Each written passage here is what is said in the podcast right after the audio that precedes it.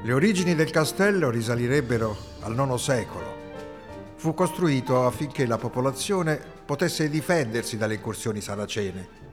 Tuttavia, bisogna arrivare all'alba del XII secolo per incontrare la prima attestazione del castello di Isola.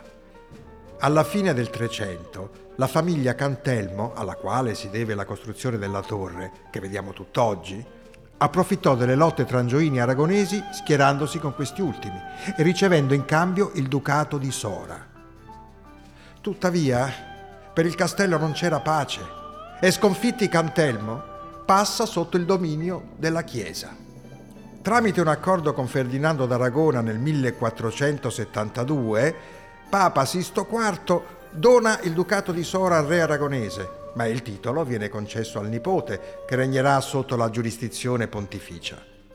Il suo nome fu Leonardo della Rovere, detto il Piccinino, perché di lui dicevano era un uomo molto piccolo et lo intelletto corrispondeva alla persona.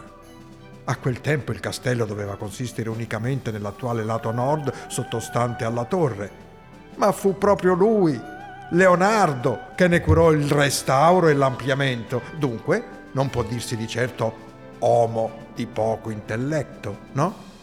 Vi chiederete quando giunse la mia famiglia? Nel 1548, quando mio padre, Ugo Boncompagni, acquistò il ducato donandolo a me, Giacomo. Ormai il castello aveva esaurito la sua funzione difensiva e divenne il palazzo volto ad ospitare la mia vivace corte. Da essa è passato l'illustre musicista Pierluigi da Palestrina ed io promossi la cultura tramite una fitta corrispondenza con Torquato Tasso e San Carlo Borromeo. Diedi notevole impulso alle industrie, introducendo la lavorazione della lana. Secoli di pace e prosperità regnarono a Isola, fino alla bufera napoleonica, quando il castello assunse nuovamente ruolo difensivo. Lì si barricarono i cittadini di Isola. Se fate attenzione, ancora oggi si possono vedere i colpi di cannone sulla facciata.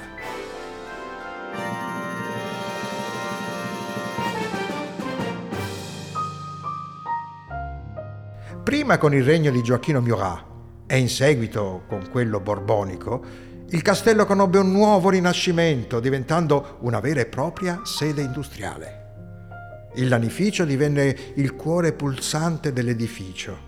Il fasto della corte era ormai un ricordo lontano, non più auliche parole o romantiche note di menestrelli, ma ritmo cadenzato di macchine che si confrontavano con quelle di altre industrie locali in un momento di eccezionale espansione.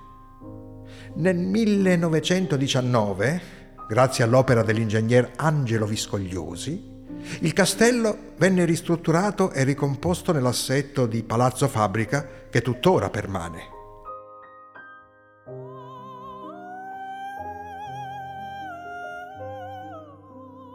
Un luogo unico mi sembra di essere ancora tra le stanze della Magione.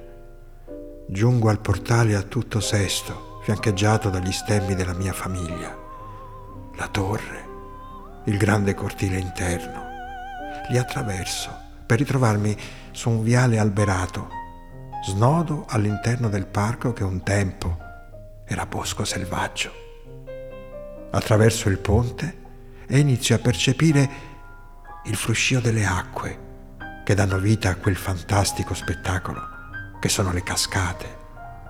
Sotto di esso un delizioso ninfeo, riparato da un parapetto dal quale si può ammirare il tuffo dell'Iri, all'interno di una cornice di alberi e antiche strutture.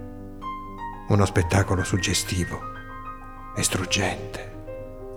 Il castello Boncompagni Viscogliosi un maniero che vanta secoli di storia, che fu il luogo del potere della mia famiglia e che racconta la storia di Isola dell'Iri.